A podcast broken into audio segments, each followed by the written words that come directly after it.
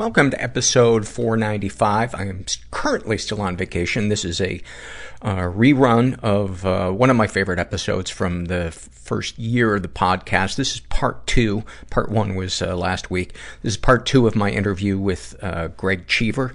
And our sponsor for today, as always, is uh, the online therapy provider BetterHelp.com. Uh, if you've never tried online therapy, I highly, highly recommend it. I've been doing it for a couple of years, and it has helped me tremendously. Um, you don't have to leave your home. There's something really nice about that, and they have tons of great qualified therapists. So, if you are interested, Go to betterhelp.com slash mental. Make sure you include the slash mental part so they know you came from this podcast. And then just fill out a questionnaire. And if they feel like they have a good counselor match for you, they will match you up with one. And then you can experience a free week of counseling to see if online counseling is right for you. And you need to be over 18. Uh, actually, you don't need to be over 18. To, well, to do better help, you need to be over 18. But if you're between 13 and 17, they will direct you to teencounseling.com. And, uh, they will take care of all of the stuff there, contacting the parent to get approval, and then once that's done, uh, it's a private, uh, everything is private between the counselor and the, and the teen, and it meets all the legal requirements in all 50 states. All right, without further ado, this is part two with Greg Cheever.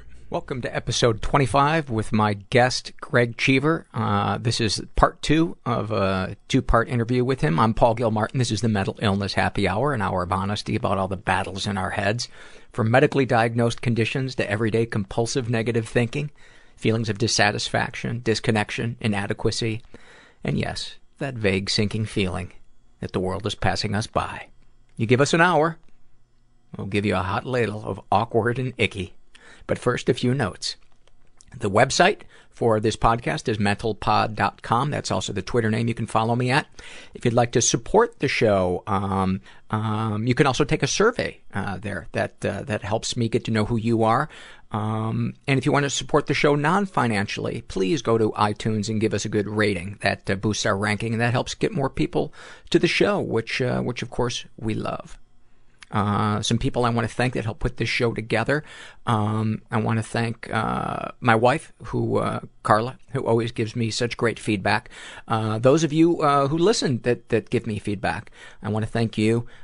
Steve Grieve, who does the the website. You can visit Steve's website. It's chromadial.com. He's a web designer and does quite a tremendous job.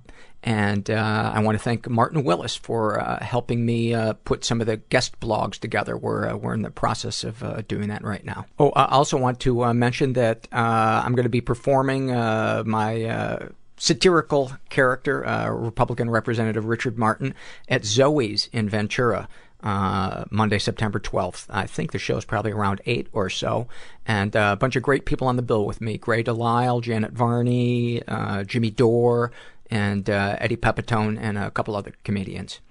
I'd like to read a, a letter I got from uh, a guy named Eli. And he writes, Hi, big fan of the show. Just recently started listening and I'm really enjoying it. I think it probably helps a lot of people get through some tough issues and is a great public service.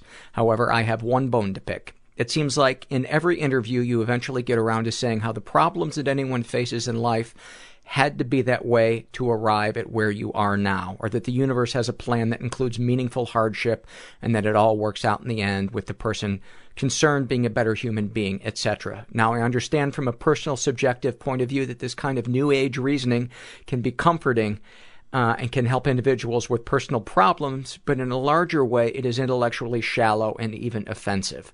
Um, and, and, then he lists a bunch, bunch of examples of horrible events from from uh, history. Um, I don't know why kids get cancer. I don't know why there are Hitlers and why there's other kinds of shit that happens. What I do know is that there's an energy in the universe that brings me comfort when I go through painful things. And sometimes I think the universe feeds us, and sometimes I think the universe needs us to feed it and make sacrifices. And that's kind of the model that I have in my head that helps me. I, I have no idea if I'm anywhere near the mark What I do know is it helps me get out of bed, it helps me smile more, and it helps me be of more service to my fellow man and my immediate family. So I keep doing that. Uh, I respect the fact that you disagree with that, and uh, I would just ask you to extend the same respect to me. And uh, uh, I'm not a big fan of organized religion. Uh, I've probably, in fact, I know I've put it down before on this on this show, and uh, I apologize to anybody that I've offended for for doing that. Um, I'm a fan of spirituality. I'm not a fan of organized religion, but I don't I don't begrudge anybody that that uses organized religion and who finds comfort from it. Um, you know, and some of you may be saying, "What is the difference between organized religion and spirituality? Aren't they one and the same thing?" And I heard somebody say one time that uh, organized religion is for people who are afraid of going to hell, and spirituality is for people who have been there. Everybody I know is bizarrely, beautifully fucked up in some weird way. I couldn't stand you in the audition. I couldn't stand you. Yes, Yeah. awful. I was drunk and I learned that I could solve my problems and sad. through violence since I couldn't communicate. Lonely. Yes, I'm afraid that my genitalia is ugly. That's hurtful. And what was your role in the robbery? I mean, you never knew what you were going home to. I had a jar that had teeth in it. I was a wreck. Other people's teeth? Yeah. So, uh, just to quickly recap part one with Greg, uh, he was a uh, heroin addict who got caught uh, trying to sell heroin. Um, went on the lam as uh, he didn't show up for his court appearance. Uh, went on the lam as under the name Harry Bring for a while. Was eventually caught, thrown in jail, did his time came out still with a mean heroin habit, managed to get rehired by Fox Studios as a projectionist, and uh, was on his third marriage. Right? Yes, I was on my third wife. Uh, wife number two uh, went off into oblivion to, unfortunately, later die of this disease in the streets. And wife three was um, a fabulous lady, the best of my four marriages, as far as coming close to real love. She was a great lady. We really loved each other. We had a great passion for each other, but we were both addicts, and uh, she was right alongside me. Uh, and her father was the head DA of Van Nuys. Boy, you really can pick them. You really can pick them. So, uh, and her mom was a famous court stenographer for big cases like Manson's and Oh, really? and uh, yeah, she did, did all the big cases. You know. Um, so, anyways, um, I'm also now getting used to being with a parole officer, and like And she's I- female. she's female. I draw this lady parole officer, and I start to work at the studios, and I, I'm thinking in the back of my head because I'm not asking too many uh, questions or tr- trying to raise any feathers because I'm trying to think of how I can use until I get used to this parole thing. Mm-hmm. I'm going crazy, right? Right. So in the meantime, And I use in, in particular heroin, because that's your drug a- of choice. Yeah, absolutely. So, um, so uh, I'm starting to drink for the first time. Right. I started with uh, Tanqueray and uh, Schweppes and limes, and I remember started drinking. Let's see, I was barely thirty then, and uh, I really hadn't drank before. that. I was a pure drug addict, right? So I started drinking these gin and tonics, and I thought, wow, that's that's pretty good, right? Uh, okay, I kind of like that, right? Uh, not my choice, but it was working. It'll do in a pinch. It was working, and then I started noticing that, that I was having to buy like a bo- uh, quart like every other night, right? And I just started, right? I have very monster tolerance, very high tolerance to everything. Uh, anyway, so that gets to be a regular thing till I feel this parole thing, and then I get a call one day. I'm working at the studio. Oh, you got to come in, and I say, uh, I say to my my uh, my parole lady, uh, I, I can't I can't just leave this this my job here. I'll, I'd lose my job. I uh, she says, what where, what do you do? What do you what are you doing again? I said, I'm a projectionist in the studio, and I happened at the time really to be working on Rocky, right, Uh-huh. original Rocky, right, and uh, and I said, I'm working on this film. Uh, I I can't leave. There's it's uh, you know, uh, unless you're going to send me back to jail, that's the only way I'm going to leave, Right. right?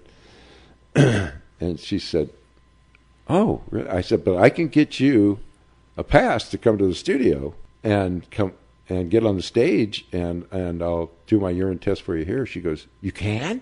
And as I as I found out, she was complete movie junkie, Right. right? There, there's another guy shot, right? Right. Because I, I'm, you're talking about a seven year testing parole unless you do two years completely clean every time. Mm-hmm. And I, th- I think sh- she told me she'd never ever had anybody do it. And when when I did it on everybody else's pee but mine, because she would come to the into the projection booth, into the studio, and I'd take her down on the mixing stage and whatever, right? And say, you can sit back here and listen to and watch him mix. It's that's the director, you know, and there's the composer over there, and these are the these are the uh, sound mixers, and, you know. And, Oh my God! Right. She'd sit in the back, uh, you know, and um, she'd give me the bottle, and I'd run upstairs and get some clean pee. Right. She So- wasn't so- supposed to watch you pee? I, I have no idea. Yeah. But but whatever Yeah. you know, um, all I know is I did that for two years, and, and she was like so proud of me. And I was gouged the whole time. Wow. Right. Goud meaning high on heroin. Yeah. Yeah. Yeah. yeah I was pretty. I was, and both of us, both me and and Georgia, my uh, uh, wife number three. Yes, she was. Um, she was right there in there with me. So I'm working at Warner Hollywoods, and I start to. Uh, there's this famous mixer in Hollywood is on this stage with me. He, everybody wants to bring his big films to him. He's booked for two years solid. Wow. Uh, all the big films came to this guy, and uh, and he loved me. And he was a normal guy married into this, you know, suburban family, but brilliant, a brilliant, brilliant man, brilliant historian, brilliant, un- unbelievable mind. Um, and he starts kind of getting interested in And, and what was the, what was the guy's name? uh, Richard Portman. Mhm. He won the Oscar for The Deer Hunter.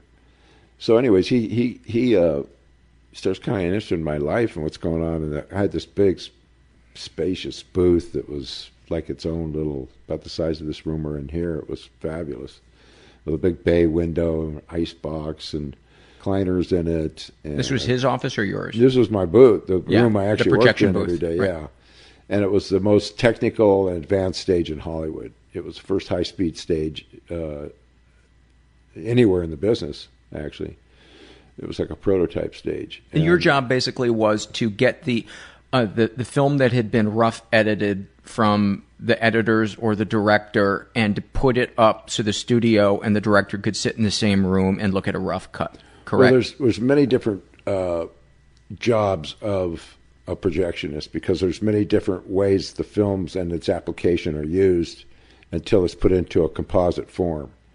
So if you're if you're doing like a like a scoring session back then, because the movie doesn't have mu- music going all the way through it, they cut out what's called big loops, and you put certain loops up. It'd be uh, be like CM12, which would be cue music 12, right? And that's what's down the sheets down there, and you put it in a hot hole, and you'd run this big loop over and over and over through this to a 35 millimeter loop through the projector. and they do Now- pass after pass after pass of the music until they yeah, and there'd be right. streamers that go across the street, and that's when the downbeat's supposed to stop. Right. Start, right? And these are all prepared by an editor, and they're handed to you, and then they tell you over the mic, you know, uh, Q13, Q14, whatever, or M12 or whatever. So, and you just put the right stuff up and whatever.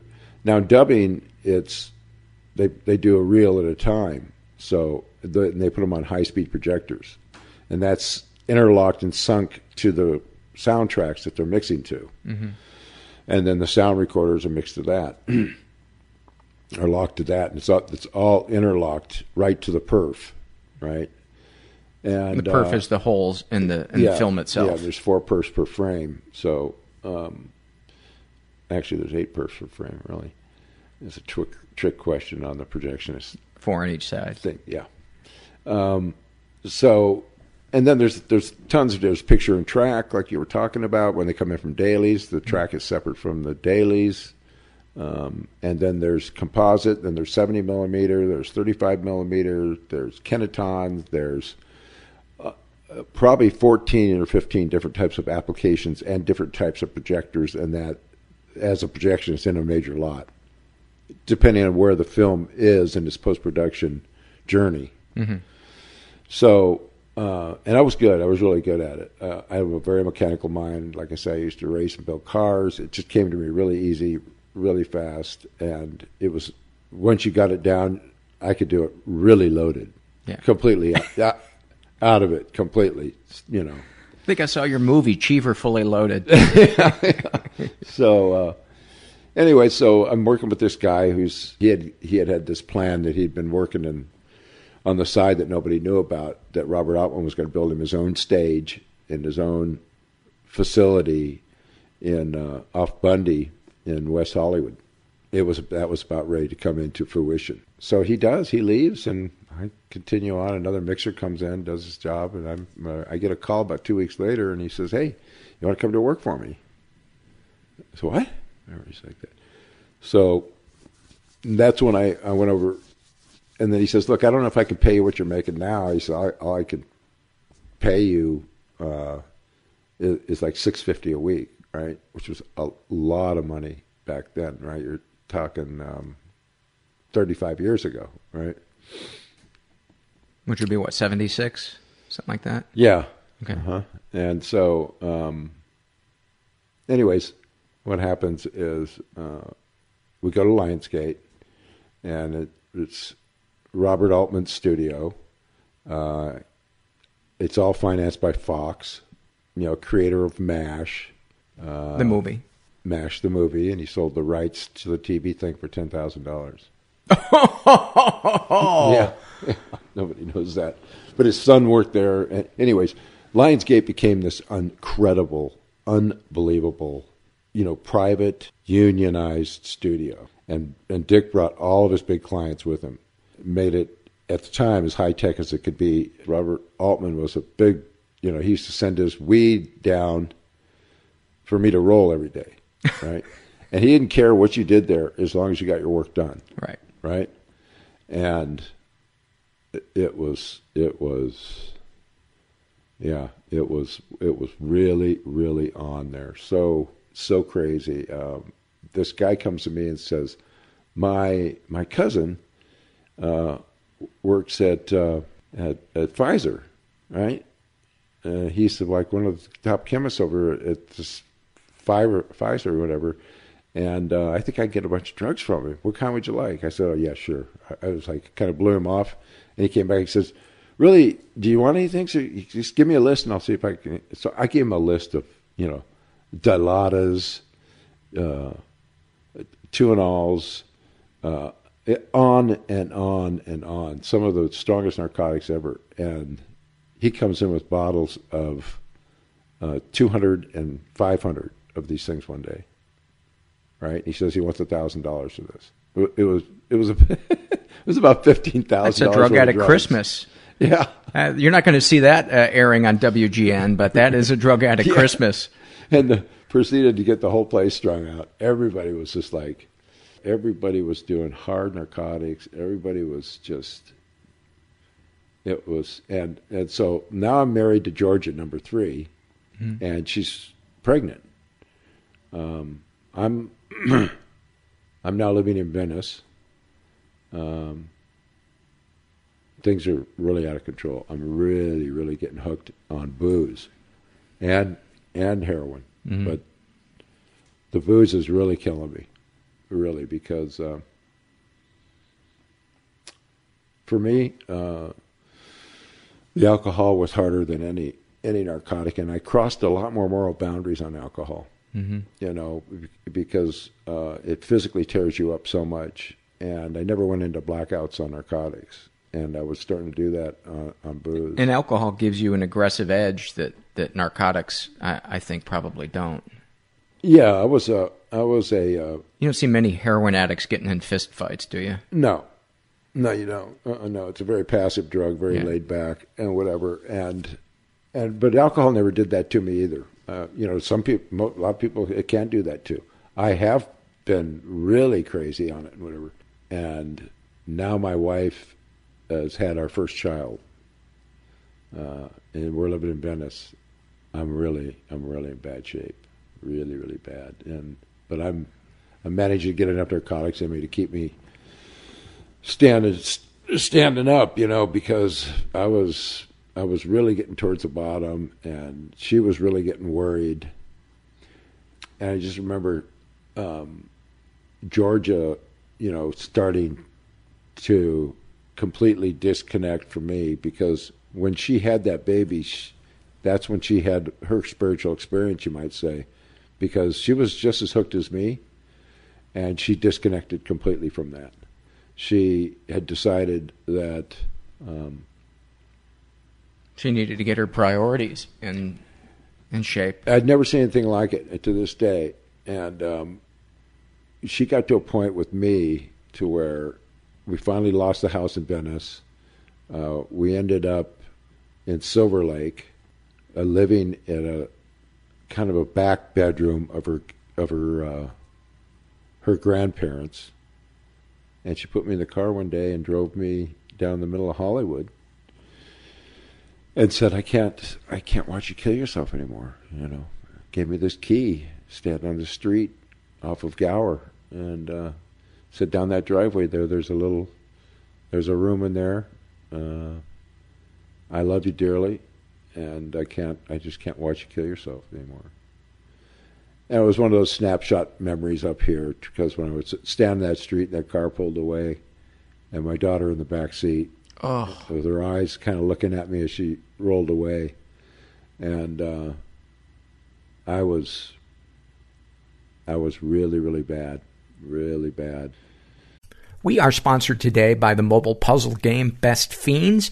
I'm a big fan of it. If you have never tried Best Fiends, uh, it's it, it works at areas of your brain that are very satisfying to to work out. Um, it's it's you you solve a puzzle, but it's also the puzzles are um, there's a spatial kind of puzzle solving to it too. There's a strategy to it, and the way that they design it is it gets increasingly difficult, so it always stays challenging, and then they they're always coming up with new kinds of stuff. So if you're looking for a fun way to pass the time and engage your brain and enjoy breathtaking visuals and a gripping story, your answer is Best Fiends. Best Fiends is a casual game anyone can play. I am currently at level, I think, 153, and uh, I'm having a little trouble getting through this one, but it makes it more satisfying when you do get get through a level. It does not require uh, internet to play, so you don't need to worry about Wi-Fi access or using cell data. Uh, they update the game monthly. And uh, check it out. Engage your brain with fun puzzles and collect tons of cute characters. With over 100 million downloads, this five-star rated mobile puzzle game is a must-play. Download Best Fiends free on the Apple App Store or Google Play. That's friends without the R. Best Fiends. And so I went and proceeded to try and just basically drink myself to death in this place, and ended up losing that place. Ended up out on the streets, and then a high school friend of mine Were you working at this time or no? I was working very little. By this time, um, I had run my gamut through all the studios. Mm-hmm. You know, I, I knew enough not to take a call if I couldn't make it to it the next day or whatever. I had no car, I had no nothing. I, that's why she gave me a place in the middle of Hollywood, and uh, I was, I was, I was alcohol poisoned most of that time. But what happened from there was, uh, you know, very close to where I hit my bottom, but uh, I, I ended up out on the street from there. I didn't know where my daughter or her were, and I was in blackouts most of the time. And uh, I was still trying to get as much heroin and cocaine or anything else I could in myself, but I really didn't have any money. And I used to run into the into the markets and fill up the cart. And before they used to put the locks on the big bottles and the Mm-hmm. and whatever. I, I'd get to the end of the reel, and and, and I'd, I'd drink a uh, almost a quart inside the market at, at like three or four in the morning, the all night markets. So you wouldn't have to pay for it, Yeah, and they wouldn't I'd catch just you. act like I was shopping, you know, and Yeah. be fill the cart up with all the most expensive stuff. Yeah. And then on the on the turn of the end of the aisle, leave it. past the mirrors. Yeah. I would just stop there and just down as much as I could. You're not the first person I've heard talk about that. Yeah, and uh, did that for a long time. But anyways, um, We had a we have a mutual friend Tim who uh, uh, the what forced him to finally get sober was he was in a Ralph's chugging as much of of a thing of of rotgut vodka as he could while the security guard was chasing him around the store and he had a chicken uh, roast chicken down his pants. And the and this uh, Mexican guard is chasing him around, screaming "Alcoholico, alcoholico!" yeah, and he was living on, on a porch swing in Venice, and uh, and he called a friend of ours up named Kenny Bob and Yep. said and uh, was telling him what was going on, and uh, living on the porch swing, and Kenny Bob said to him, "You know, if you keep drinking, uh, you could lose that you porch swing." use that. Yeah, yeah, it's, it's great. Yeah, so uh, okay, so that is so cool. I've Yeah. I've heard that story, and I, Yeah. I know who you're talking about. And That Yeah. is so funny. yeah, and he's a great guy. Yeah, fabulous guy. Uh, Turned his life around. Yeah, big time. Um, I, I'm, you know, I, I like I say, I lose that place. I end up on the streets. But before I got to that point, and and before things got so horrible after I left Lionsgate, I went back out on the daily circuit, and now I'm very intoxicated in blackouts all the time. Very uh, passing out and coming to. I'm towards I'm towards my end. I'm towards it all crash and burn down. I'm I'm 33 years old, 33 and a half years old. Uh, you know, I had to drink. I had to drink to survive these days. So, and I never knew when a blackout was going to happen. Sometimes it could be just uh, six ounces, or sometimes it, it could be 16 ounces, or, or sometimes it wouldn't happen. And that's what blackouts are for most uh, uh, drunks that are in that spot. So, but I would do these uh, crazy things at blackouts, and uh, so I'm on a pretty good roll uh, working at Warner Hollywood. Been there for about a month and a half. They like me. Uh, I'm doing okay. I'm staying out of everybody's face. I'm just got a nice little job working where I can drink and do my deal and go home. And they put me on this night show there running uh, this movie. A big pre- preview deal, right? And uh, they they always were always very trusting of my talent. I was always very good at what I did, and uh, that's one thing I that I think allowed me to survive so long on the circuit out there is I was very qualified, and uh, uh, so I'm running this back in the day when they had previews at actually studios before they would take them to you, you know like the Grauman's or something like they do now or whatever. They actually had they do their own previews on the lots with the spotlights and the, they'd call the per, local press in and they would do their little uh, you know they do their little audio recordings, much like we're doing, you know, for the stars and stuff. And they'd have the spotlights going and make a big hoo ha. The head of the studio would come, and the directors, producers, cast and crew, the regular deal. And I can't remember which film it was, uh, but it was it was a pretty big film. And I'm running in the main theater at Warner Hollywood, and everything's going along fine. I start, and I get like in the second or third reel. It's a very warm night. There's no air conditioning in the booth. Arc arc lights for the lights for the projectors, which are very hot. And uh, I've got my shirt off. Uh, and I got my vodka bottle on the electrical gutter right next to the projector. It's a nice big quart of uh, probably Kamchatka or something. And I'm slugging away at it and whatever. And I'm checking the screen and I'm making sure everything's going. And I'm changing between the A projector and the B projector and everything's going fine. And then we get to this scene in the outside, and I, and I look out the port, and I notice this hair up caught in the aperture in the sky scene. You could really see it really apparent. Yeah. It was very irritating. You know, moving real quick Yeah. and wiggling all over the screen. It's covering half the screen, right? Yeah. And um, uh, so we have our ways to get out of there. I, I, I want to run over the compressed air and shoot it into the aperture. It doesn't move. I flick the aperture with my hand. Doesn't move. I spit on the edge of the film. It doesn't move. Now I've we have another little trick we do where we loosen the back plate of the of the thing and and throw some air in behind there. The film goes out of focus just a little bit, but that's the mm-hmm. last escape, right? And then you tighten it back up. I could not get that that that hair off the screen, mm-hmm. right? that's kind of like the last thing I remember is using every trick I knew in the book to try and do this. Now, the next thing I remember is being woken up by a janitor in a utility closet, one building over, with my wife and my six month old uh, daughter in her arms, with this uh, janitor standing next to him, both looking at me with their jaws dropped. And I, as I come out of this blackout, everything kind of goes back in reverse in my head, like a like wind the tape back. Right. Like, oh my god! I knew where I was when I came out of it because I I used to shoot heroin in that Right. closet, Uh-huh. right? And uh, everything went back, and and as everything went back, I'm rising up uh, off the ground, and as I'm rising up off the ground, I realize I have no clothes on. Right? right? So everybody, they're both look. They don't know what to say. Both my wife and the janitor, right? And all I know is that she had my pants in her hand. I I threw the pants on because I knew I had to get back to that screening before that reel ran out. Because usually in a motion picture, there's eight different reels. You guys never see it when you see them. It's not that way anymore. But back then, it used to be two projectors, and you had to make these changeovers between the reels. Mm-hmm. Each one is approximately about 20 minutes Yeah. right?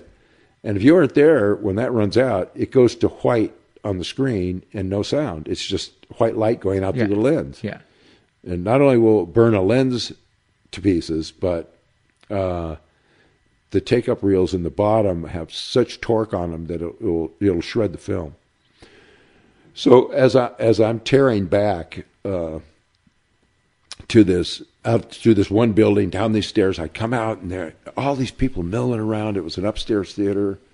They're all kind of milling around the parking lot, and they're all kind of looking up at the projection booth, and they just kind of look aimless, right? And I come tearing around the corner. I come up the stairs. I come up, and as I'm approaching the stairway to come into the booth, I notice little chunks of film flying out, right? And uh, and then I, I, you know, as I'm coming out that back door and I see all the people around, I know I'm already really something's really dra- drastically long, but I'm already in motion. I just got to go for it.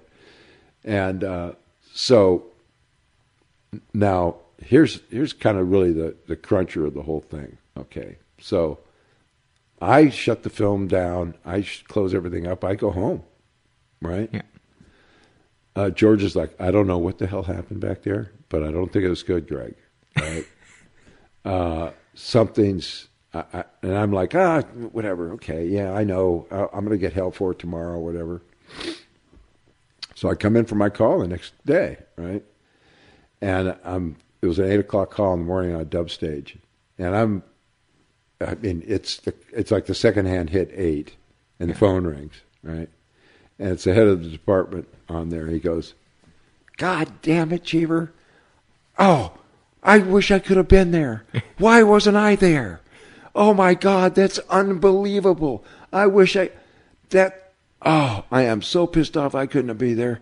Oh, well, of course you're fired, but why couldn't have I be there, right? And, and I'm going, why? What, what are you talking, what, what, uh, you know, you know, I said, I know, I, I know I screwed up and whatever like that. And so here's what happened. Somewhere when I blacked out tr- trying to get that hair out of the aperture, and I don't remember the next thing. I next thing I remember is waking up in a utility closet. Right, but the the one thing you had told me when you told me this story before, wh- the, t- use the phrase you used to like to do when you'd get loaded with your clothes. Oh, nude up. oh yeah, yeah. That was a natural. Yeah, and and so, I, I guess this is what happened in the blackout because you- you're right. Every time I would go home when I was loaded, I would I would just take all my clothes out. I've been doing that for years. Yeah. Right. And uh, I still have this naked thing going. Whatever. So you but- nude up. I'd nude up. Right. So, anyways, So you're in the booth, nuded up. uh, apparently. well, no, I get. Uh, yeah, I. Well, here I, I had no idea this happened until I came in that next morning. Right. Right. Uh, when he's making such this statement like, Right. "Oh, did I miss? Oh my God!" Right. Right. And he's doing it with enthusiasm, like, "This has got to be one of the best. This is going to be legendary in the business." Right. So in my blackout, somewhere in my twisted thinking in that blackout, I figured that that hair was out on the screen, and I better take off all my clothes to go see if it is, right? So I take off all my clothes. I walk out of the booth. I walk down the hallway. I walk up to the emergency doors that are right by the screen. They're exit doors, actually. Right? And there are how many people watching this screening Oh, it's a completely full theater of like 250, maybe 300. VIPs. yes, VIPs. Head of the studio there, right? and director, the whole. And you whole- can't remember what movie it was. I know. I can't. Yeah. I, it- everything was so overpowering. Whatever. Um, I probably could if I really thought about. it. I'll, I'll find out. All right. Anyways, um, it's really really funny, and its story kind of followed me for a long time. But uh, so I and I have this compressed air can in my hand. So this exit door near the screen. Everybody's watching the film. It's running fine. There's a hair up there though. In your mind. Yeah, yeah, yeah. Well, there, there was a hair, but uh, I know that. I know that for a fact before I blacked out. But, it wasn't on the screen. In your drunken state, you thought the hair was on the screen, not in the camera, because you couldn't get it out of the well, camera. that's that's isn't that the whole that's the whole insanity of the story, Right. right? Because here's what happened when I opened up that door and walked out across the screen naked, right? and this is a lower screen. You, you could probably see my kaiwili hanging out, right? Yeah. I mean, it was it was a full. It, it was full aperture type picture. The Right. floor was almost on the, the picture was almost on the floor, and I walk out in front of it, and I take this compressed air screen, uh, uh, Air compressed gun. air can, Yeah. and I and I pointed up towards his hair and I start spraying it, uh, you know. And when everybody, first of all, when they saw me, they freaked out. But when they saw that, Yeah. that's when they knew something was really twisted, right? and according to my boss, they started exiting out the out the rear doors. They just started leaving right then. They didn't even wait for the film to run out. They just start like, and uh, and I I wander off into this blackout and and pass out in this utility closet, right? So that's one of my bosses. I'm trying to figure out. He's like, God, I wish I could have been there. And he's so he's so enthusiastic and like, oh my god. Oh, I wish you I could have been there. I Oh wish I could have God. been He's there. like, you know, and just a, a kind of undertone. Oh, by the way, you're fired. And Yeah. why couldn't I? You know? So that was one of the four studios. That was one of the four studios, and then uh, the Ordinary People one uh, was uh, for Columbia when it was on the Warner Bros. lot, but it was a Columbia film. And it was Robert Redford's uh, debut as a director. yeah. and, And, it was a uh, great movie. Won a bunch of Oscars. Yeah, fabulous movie. Yeah. and uh, he just it just been shown. It was the first rough cut. It was really long. It was over three hours. It was in picture and track format, which means the track, the actual audio track, is separate on 35 millimeter, but separate magnetic track from the picture, and they both have to be sunk up. And when it's in an editorial form like that, a three-hour picture with being picture and track would be approximately 34 separate reels of film. So a lot of work. So, anyways, I'm running this. I, I, I get to where this film had just been run in New York uh, at Magno um, for some other people, for the Warner Brothers people over there, and it, and it was late coming back, and there were a lot of very high-powered people waiting to see this film from Warner Brothers and Columbia, including Robert Redford, and the film hadn't shown up yet. The flight was late. The Teamsters bring in the film finally. I'm waiting. The auditorium's waiting. Uh, usually they prepare that film, the editors do, before they even uh, they bring it in a day early and check it all. So I'm I'm loaded out of my mind up there. I'm drinking. I'm hot. I've got my tank. I got my wife beater on. Are we nuded up? Oh, I guess No. not. If you got the wife beater. No, on. I got the wife beater on, Yeah. the Levi's, uh, and whatever. And uh, so the film finally comes in. I open it up. It's a mess. There's there's film all over the place. The tapes all come undone, so it's it's it's kind of unspooled everywhere. I find the first couple reels. I get them up on the projectors. I take off. I figure, and these are short reels. They're only eight minutes apiece or whatever. But I get everything turned around. I'm good. I can do it. That was my that was my mistake, right? And uh, This is this is before you had realized the power of asking for help. You were still in your Yes. ego of I can do this all on my own. Absolutely. Right, because you I were handed basically a, a a full- tub of shit. Yes. technically. Yeah. and but you didn't. You had to be Superman. Uh, and, and and it also goes back to being on the edge. Yeah, Like all my stuff as a young boy, you know, the, the the throwing of the rocks, the dealing the dope, goes right back to there too. Yeah. It's like I I can pull this off. I can get so close, but if you don't, you're really You're going to crash and burn. yeah. And so uh, I got on five or six reels in, and the picture breaks, and I had to, you know, uh, like I say, it's picture and track and it's interlocked together. So I had to stop and turn on the house lights, and the editor comes back up and says, "What happened?" You know, and I said, I, I just gave the guy a look like, "Are you kidding me?" You know, what do you mean? What happened? I said, "One of your splices came apart. One of your." You know, million splices you have in this thing here, and so uh, he's. I said, "Don't worry, I can sync it up without taking it back to the bench. I'll be up in a few minutes." He's okay. All right. He goes back down. Start rolling. Get another half hour, forty-five minutes into the film. Another one breaks. Right. Oh God! He keeps coming up, and this is really nothing about my operation at all. Everything was in sync. Everything was in focus. Everything was changeovers were happening. I film all over the place Right. but uh, I was getting it on the screen. As far as they were concerned, it was a good screening. It didn't start keep breaking. But the final time, the third time, it it it kind of a key part of that picture, almost a turning point in the whole film. Uh, the picture breaks, and I know most people have probably seen this, but it broke in the aperture and the hot hole of the picture and did one of those Melty. yeah, it did a poop, little little hole, and then it burns all the way across the screen. Yeah. Melted all the way across the screen, right? And uh, house lights come on. I turn everything on. I stop the projectors. This time I got to really do some work on it because I got to put a piece of, of slug in it to, and make sure it's in sync. I'm thrashed, man. I'm thrashed by now, and uh, and I got that bottle on that on the gutter, and I'm hitting that I'm hitting that vodka hard, and um, this time I'm down by the lower magazine projectors between the two projectors, trying to sync up this film. Got a splicing block down there, trying to slug this hole that's in the picture, and Robert Redford comes up, and he's got both his hands, one on one lamp house and one on the other.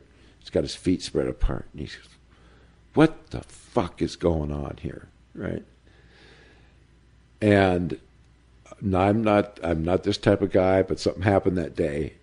I snapped. Uh, and it, I didn't say anything, but I turned my head like on a real Like the razor Exorcist. fast, and I looked up at him, and he knew as soon as I looked at him that something was wrong Yeah. right? And he took his hands off the lamp house and he backed up, right? And I stood up and I said, I just started walking towards him. He's back. He's backpedaling now out of the out of the booth, and I said, "Get the fuck out of here!"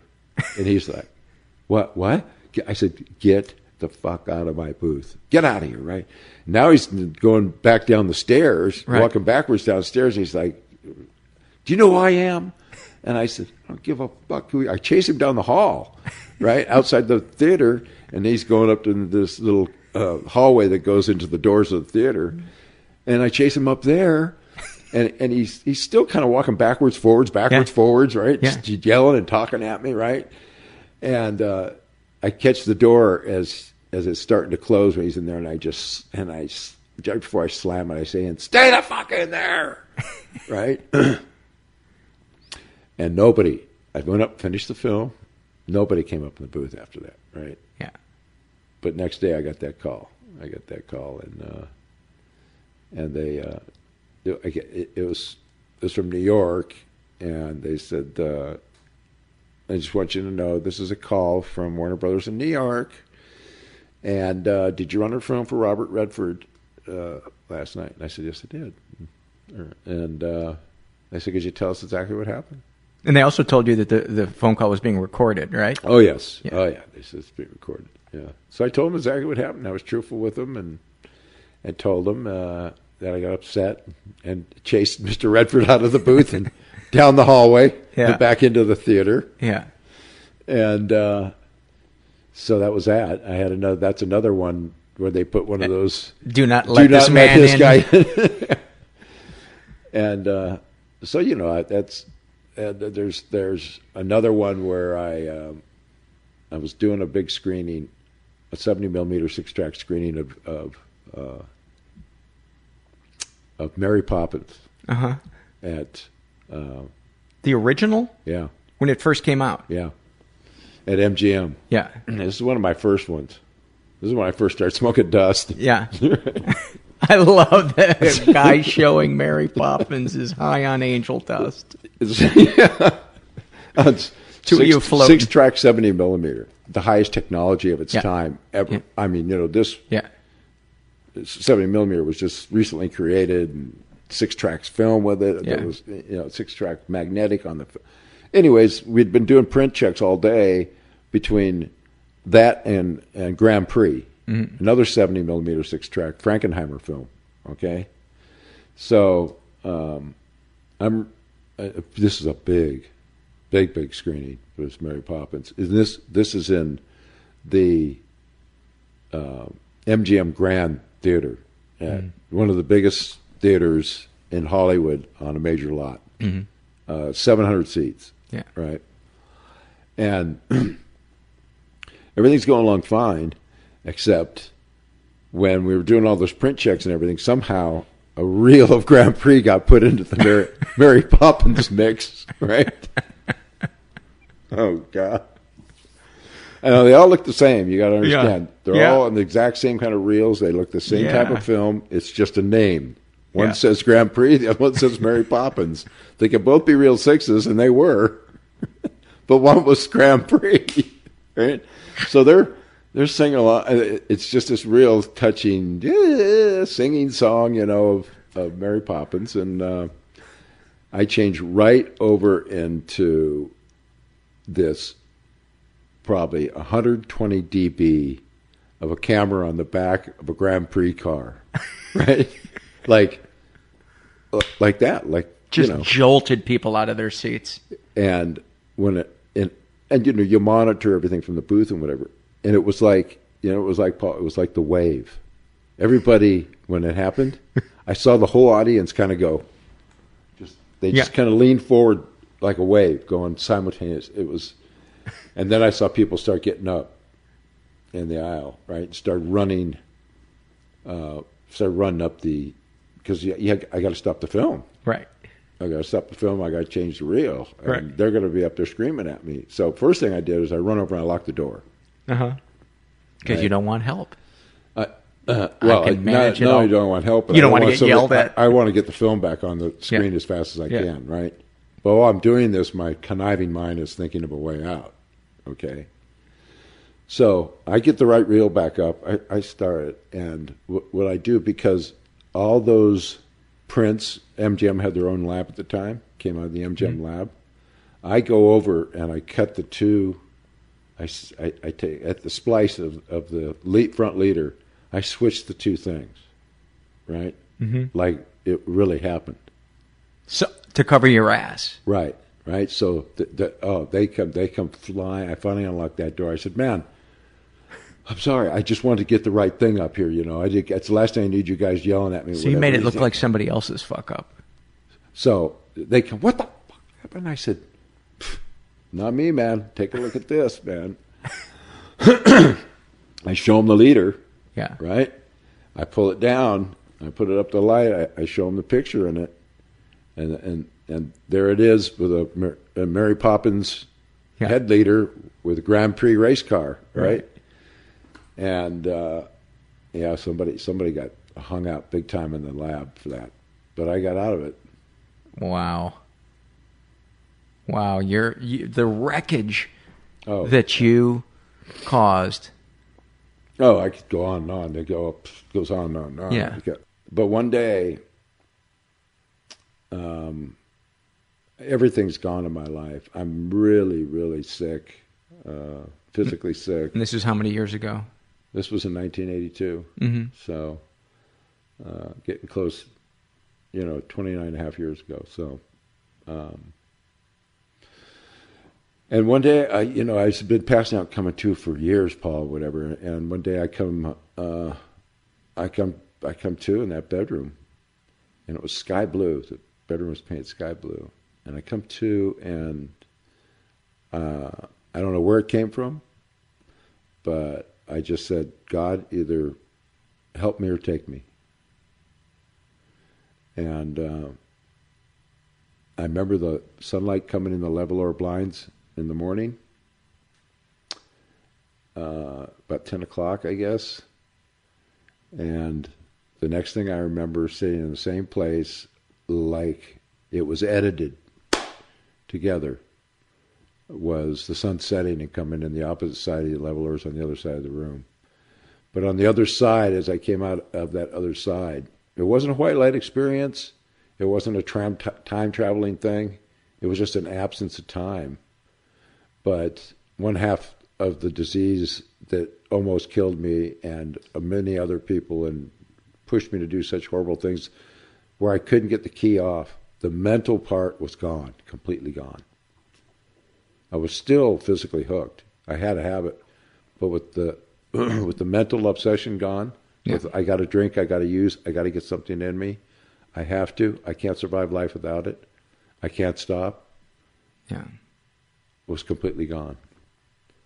And uh, my friend came home that night, and he looked at me, and uh, I'll- I'll never forget what he said. You know, he said, "The pain's gone from all your face." Wow. You know, uh, I said, I haven't drank today. I haven't drank today. I remember I started crying. And, uh, see,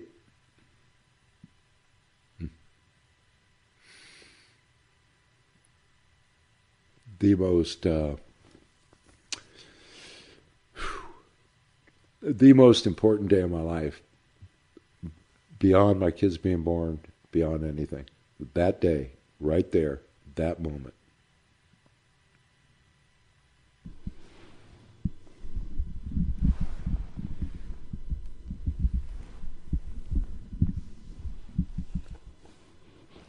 So something something changed deep Yeah, deep that, inside you. that day was one of those days where I um, didn't understand really what happened, Mm-hmm. uh, but I knew something had a psychic Lifted. change in me, Yeah. and uh, I remember I was I was liberated, I was free, and I knew it, but I couldn't explain it, and I was afraid to even say anything about it because I was so exhilarated with this um, possibility uh, of this actually staying with me. Uh, because here I was in the bondage of chemicals for a long, long time. Um, and when uh, I realized there was a way out a few years prior to that, I had surrendered to the fact that I was going to die uh, an addict alcoholic in my early 40s. Really. If I, yeah, I totally had surrendered to that and I accepted it. And I, I remember in my head running this little scenario down that would say, you know what, Greg, you really had it going on. You know, you were you were an athlete. People loved you in high school. You had, you know, you're, you're a good-looking, successful guy in the studios. You had it all right there. You scared Robert Redford. I terrorized a, a, a lot of people and had a You nude it up at a, at a premiere. had a lot of fun doing it, and um, and so I was um, kind of just in this still zone, in the now, completely in the now for like the first time, uh, maybe ever that I'd really experienced that on a psychic level, Yeah. and um, without chemicals.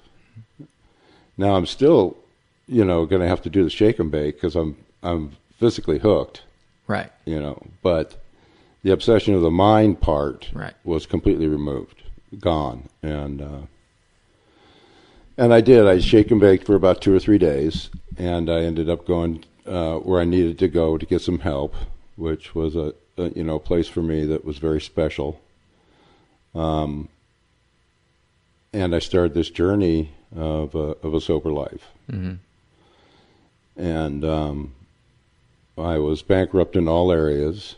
Uh, the friends whose house I was staying at was, uh, you know, let me stay there for for no rent. He eventually, I eventually, uh, within two or three months, got pretty healthy, and uh, it, it was like I was hatched out of a cocoon again, uh, and it was like this new Greg came back, and and this, uh, and I have a very, I have I have a very good, strong, incredibly strong DNA and and healthy body, which was good and bad. It's good now that I'm on the you know The clean among the living and on the clean side. But when I was out there, it allowed me to take it to levels that even some of my sickest friends that were in addiction with me Right. were like, "I can't believe you. You're you're like unbelievable." Yeah. In fact, there were a lot of people that wouldn't let me fix in their house because they would see how much I'd put in the spoon, and I said, "There's no way. I'm not having an overdose here." Really? Yeah.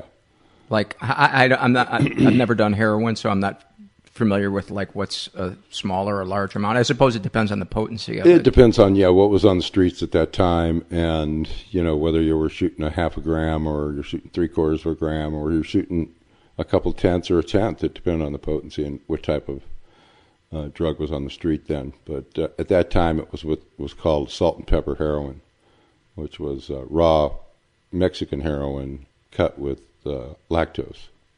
So you'd shit yourself a little bit later, or no? no, no, no. That's that, that's kind of a fallacy, really. That doesn't because well, for one thing, uh, any opiate is extremely constipating. Yeah. I, I'm serious. I, there would be times I wouldn't. Uh, I was on Vicodin for a while after a surgery. Yeah, Yeah. you don't have to tell me. Yes, yes, and and that resulted many years later of a full uh, hemorrhoid surgery, which Yeah. was a brotherhood of its own. that is, uh, yeah. Anybody that's had that one. So, um, so I started on this journey, and I'm living at my buddy's house, and uh, I had no wheels, and I'm taking buses around. And about four months in, I go back to number three, who has my daughter now that's two and a half.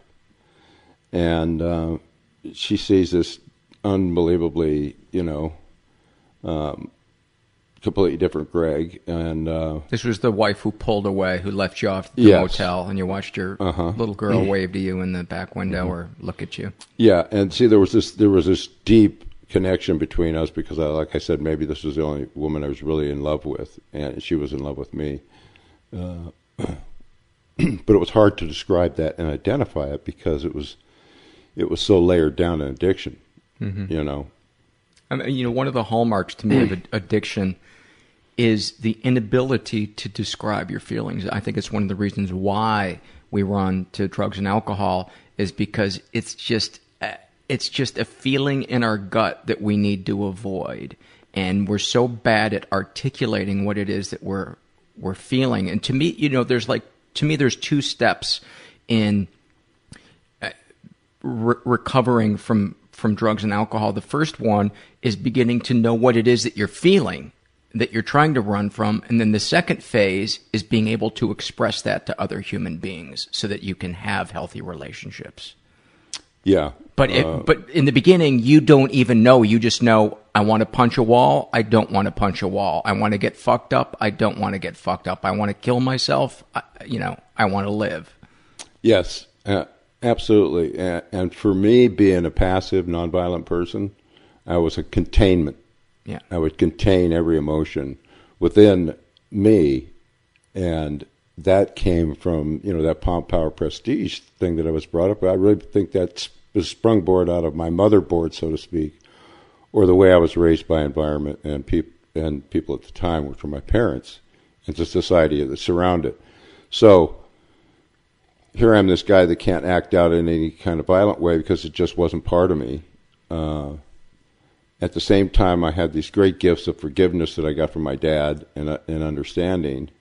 But uh, the emotional part that you're talking about, to mentally try and put that out was way too much fear. Yeah. There was uh, that I wouldn't do it right, or that I would look weak, Mm-hmm. or that I would look uh, like I needed help. And that let, us stop there for a second. The fear of looking weak, I think that kills more people than than anything. And yet it it is once you're unafraid to look weak, there there is such freedom on the other side of that. Life becomes so much easier if you can just accept it. You know what? Some people might think that I'm I'm weak. Some people might think that, you know, this or that, but if you can if you can accept that and not care about that, man, that is the door mm-hmm. the doorway to such incredible freedom, but for most people and men especially, That that and if you were raised with a dad who was stoic and macho, mm-hmm.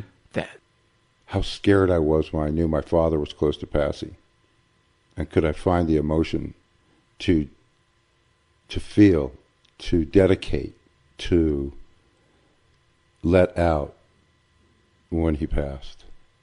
You know, and how how long had you been sober when he passed? five years. Yeah, And I was the one that pulled the plug on him, you know. really. Yeah. There wasn't a um, a do not resuscitate sign, right? A DNR. So, uh, so basically, at that time, uh, this was in '87. Um, if I was to say you, you couldn't at that time, you, you had to just let the process take its. Mm-hmm. And I knew that's what he, the last thing that he wanted. But now he's in a coma. He can't. Uh, he can't tell anybody that please, you know, take me off life support. So I'm, I would sit there next to him, and uh, uh, I, I remember I'd sit there next to him, and uh, I would just sit and just kind of hold his hand and look and just say, uh, I remember thinking this all the time.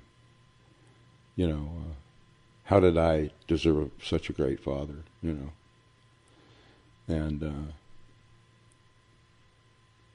because see now, now all those layers of numbness are starting to come off, and now I'm starting to feel, really feel, right, and uh, and I'm starting to real, realize some of the stuff that he inputted to me, ma- mainly by example, mainly just by a half a dozen little things that stood out in my mind as a kid that he passed on to me, you know. And they were experiences that we had together. If it was going to a market and walk out of a market, and one day he says, "Oh, come on back with me." And I walk back to the market with me, and he hands the cashier ten dollars. Says, "You gave me too much money." Mm-hmm. That's it. We get in the car, we drive home, and he says, "Son, you know why I did that?" And I said, "No, why would you do that, Dad?" Mm-hmm. You know, and he says, "Because you'll rep- be repaid tenfold somewhere along your life, and it may not be in money." Right? And I remember those things, you know. Mm-hmm. Um, and so uh, I'm sitting there with him one day, and I noticed that his head shifts, and I see his eyes kind of flutter, and I get I stand up and I get down close to him, and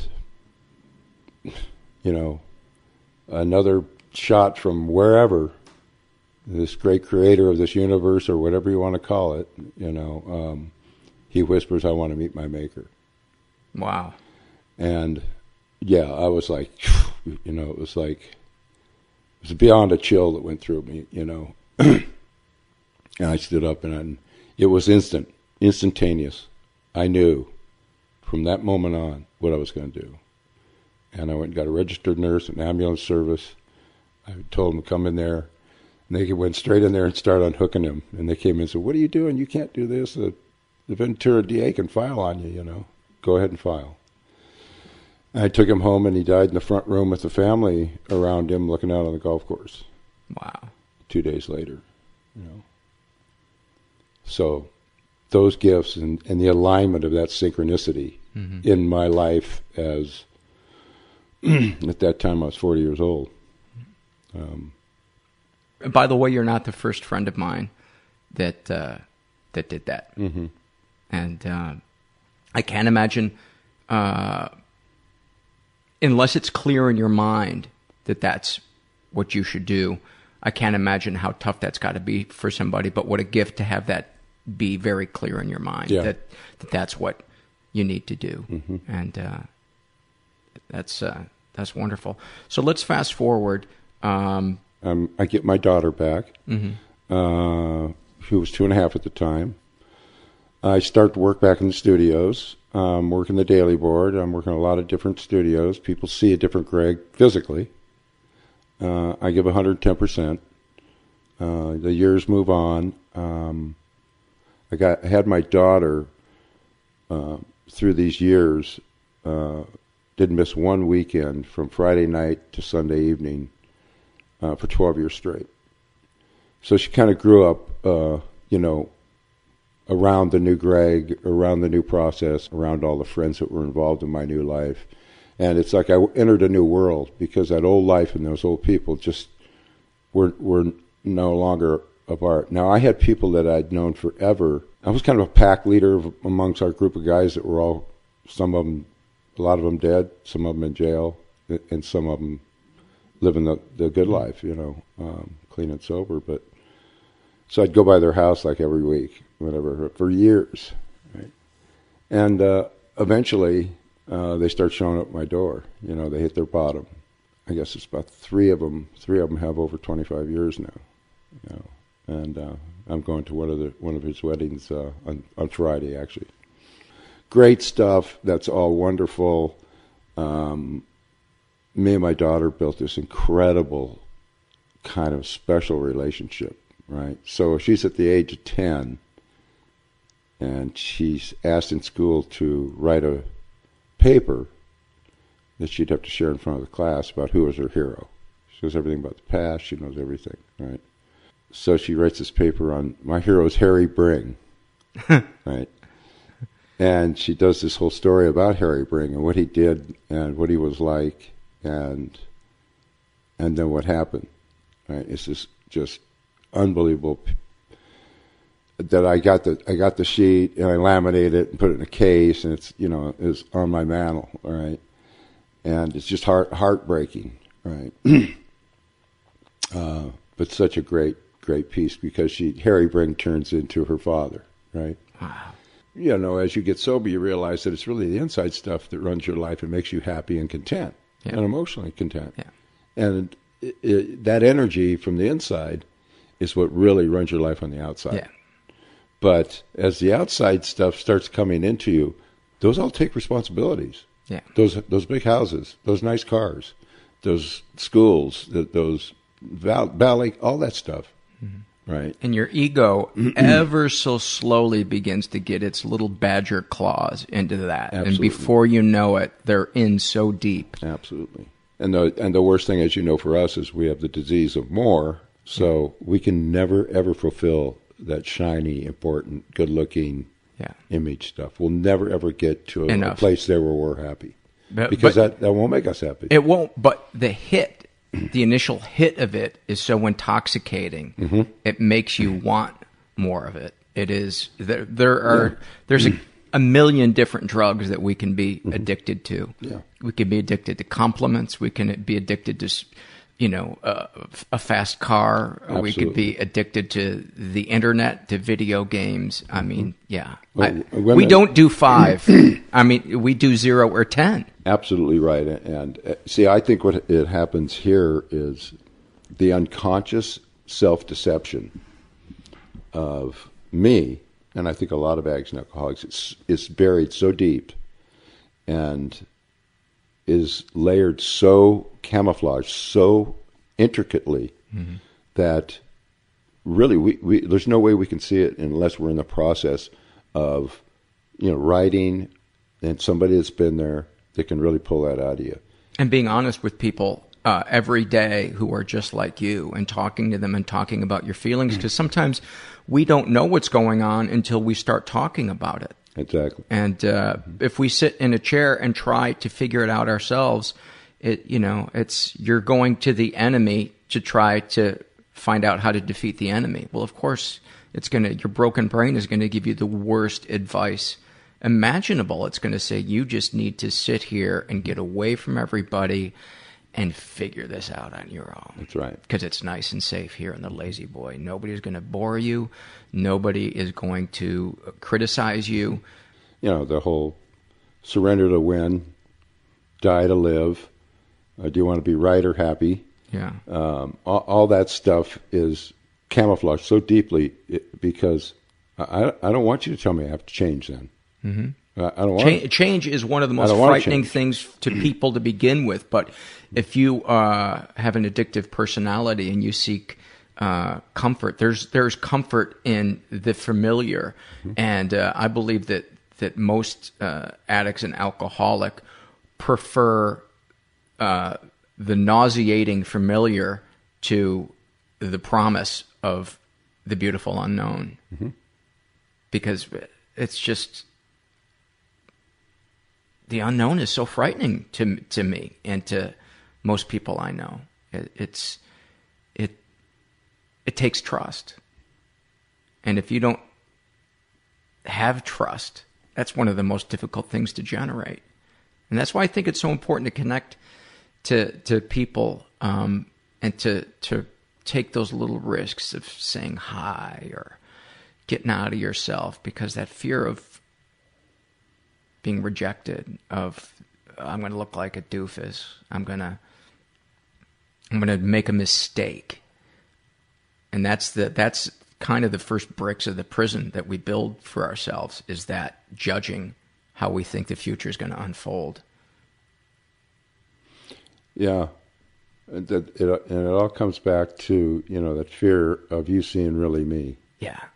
uh, and, and and the lengths we go to uh, to cover that up and camouflage our uh, our real core sense, it, it, even in recovery, is devastating. Is you know it's it's a it's a it's much like a lot of people say it's like taking the layers off an onion till you get down to that core and uh, and often when you do that on an onion you get down to the core and it's you know it's that bronze kind of dirty looking color whatever you yeah. know Yeah. uh, so it's it's a long process and it's exciting that you're when you're in the process and doing that so You know that, that that's another thing that I want to point out is how difficult it is to keep your perception of something uh, when everybody around you has a warped perception. You know that's why I think it's so difficult to to get sobriety or to to have any kind of spiritual centered life in show business or I would imagine politics or anything else where where people uh, have this just warped. You know, like I have a, a, a relative who is uh, trying to stay sober and he works in the fashion industry and I can't imagine you know an industry with more fucked up priorities Yeah. than the fashion industry. It's all about the outside and every bit of it. image and uh, so you're you you would better have a lot of people that are grounded that you're connected to on a daily basis if if you are hoping to keep your priorities straight when your 40 hour or 80 hour a week job you're surrounded by people with fucked up priorities Absolutely. Yeah. No, no, that's that, that's very true. Uh, very true. And uh, great people, fun. I mean, you'd, you'd stop. I'd stop sometimes and say, "My God, you you never you uh, you have high school, uh, you know, you have high school diploma, and that's it. And look at this, you know." So yeah, uh, y- y- there's there's a lot of excuses for you to keep going on, whatever. And then, uh, of course, everybody I know that's in the studios gets to a point where they live outside their means, yeah and and then you have to work, and you have to get that over time, and you have to, you know, so you trap yourself in. But uh, so, anyways, uh, For uh, time purposes, I had to uh, condense this interview. Uh, uh, Greg basically went on to say that uh, he was sober for 18 years, uh, but he his job became more and more important to him, and he was eventually working 80 hours a week and was not doing any of the spiritual practices that had gotten him sober in the first place. And uh, he eventually started drinking again, and that began to uh, get out of control. And he told himself that that was okay as long as he didn't do heroin. And uh, we pick up the story. Um, probably would have been about four or five years ago. Um, and uh, he was watching a TV show. they are doing a sh- show on a heroin addict, right? And they had this high def shot of this heroin addict who had been sick trying to score, and finally did.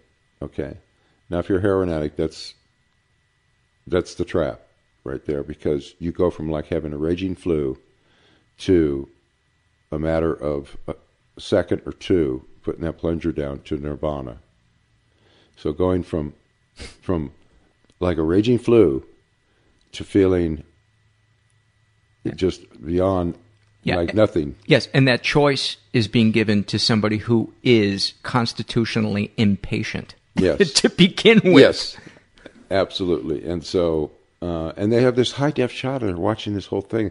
Him sick in the chair screen, getting the balloon open, putting it in the spoon, all full screen. You know, I'm watching it on, on my 54 inch plasma, right? And I'm like, okay. And I'm watching, I'm going, this is a little graphic, right? And he and they do the whole thing, tying off, drawing up the blood, and putting it down, and then they pan up to his face, and, and they watch you watch his transition, all right? And I go, oh. And I thought immediately about my friend who runs that show. I wonder if she has any kind of editorial rights. That's a little too much. Next day, I go in for this uh, and check for my skin for dermatology or something. I'm at the doctor. They do the weigh in. They said the doctor will be right in. I'm sitting on the in the office, the door closed. Supply nurse comes in and lays down a package of syringes. right now, my connections for black tar is mentally in my head. It's erased from my phone, but it's in my head. Right. I see those syringes. I I think about that show last night. I steal one of the syringes. I leave that hospital. I call the connection up, and there started my year and a half of shooting speedballing. And eventually, what happened was uh, things got really dicey and shaky from there, and my crew got really, really scared and worried about me. And I was starting to have opiate blackouts and disappearing at nights and uh, uh, looking really bad. And my crew would get together and have talks about me. I knew it. You mm-hmm. know, my crew loved me, and they were scared to death about me, right? And uh, um, and so what happened was, I needed a fix. I had dope on me, and my head engineer was diabetic, and I knew he always carried insulin, insulin syringes with him, and um, so he went off to do a job on the on the lot, and I went into his briefcase and stole one of his syringes. Right, now he had like six or seven in there. I didn't think he'd miss them, which he didn't at first, but it kind of became once I did it once, it's like anything with an addict. Oh, I can do that again. I don't. Mm-hmm. You know, I'd have to rush back to the studio doing something, and I go, God, I need a syringe or whatever. And I was so out of tune with the whole thing like that. I didn't know you can buy them drugstores now. Right. You know, yeah, you can just go in and buy them. Mm-hmm. But I was like, ah, I don't know where to get them anymore. Mm-hmm. So, in the last last time, what happened was I uh, I went into his briefcase and there were only three. I took one, and I thought, oh, this is obvious, pretty obvious, you know, because he had to he had to inject uh, at least twice a day, right? And uh, and it, it, that was it. And so um, I'm over at the boss's house, the big boss's house, at, at uh, Peter Chernin's home in the middle of the day, doing some work on his screening room, and uh, I get this call from uh, one of the guys, and they said they're they're going to H and R. The whole crew got together and said they they made a decision instead of instead of you killing yourself, um, overdosing, they're going to turn you in. Right? And I was like, no, no, no, please, please, I'll go back into treatment.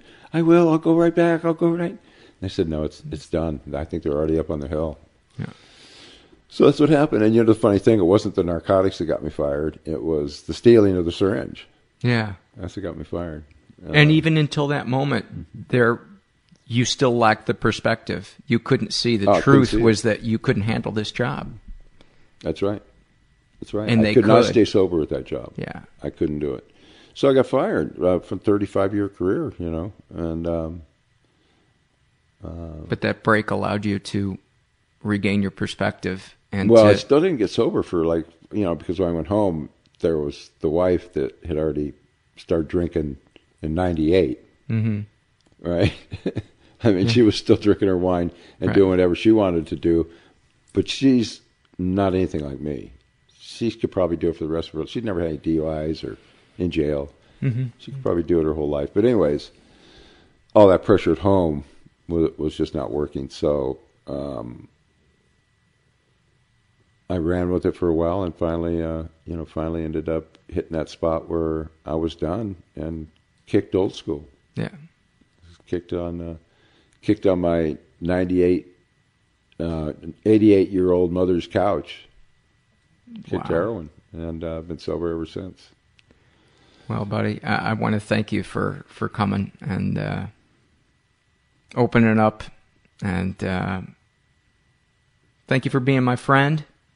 Thanks for Uh, having me, Paul. you it's, know- it's funny to go through this again and try and put it all together because you know, it, it, it's very, it, it's uh, continuity's tough because It's there's so many different parts of my life. Uh, but thank you for allowing me to uh, share it with you. Yeah. You're a good, you're a good friend.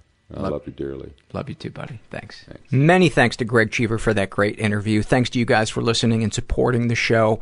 Um, uh, hopefully, we make each other feel less alone and less fucked up. Um, uh, I would like to send you out with a something my parents used to tell me. Uh, they'd say, Paul, uh, and this is honest to God, they would say, Paul, do something that you love for a living.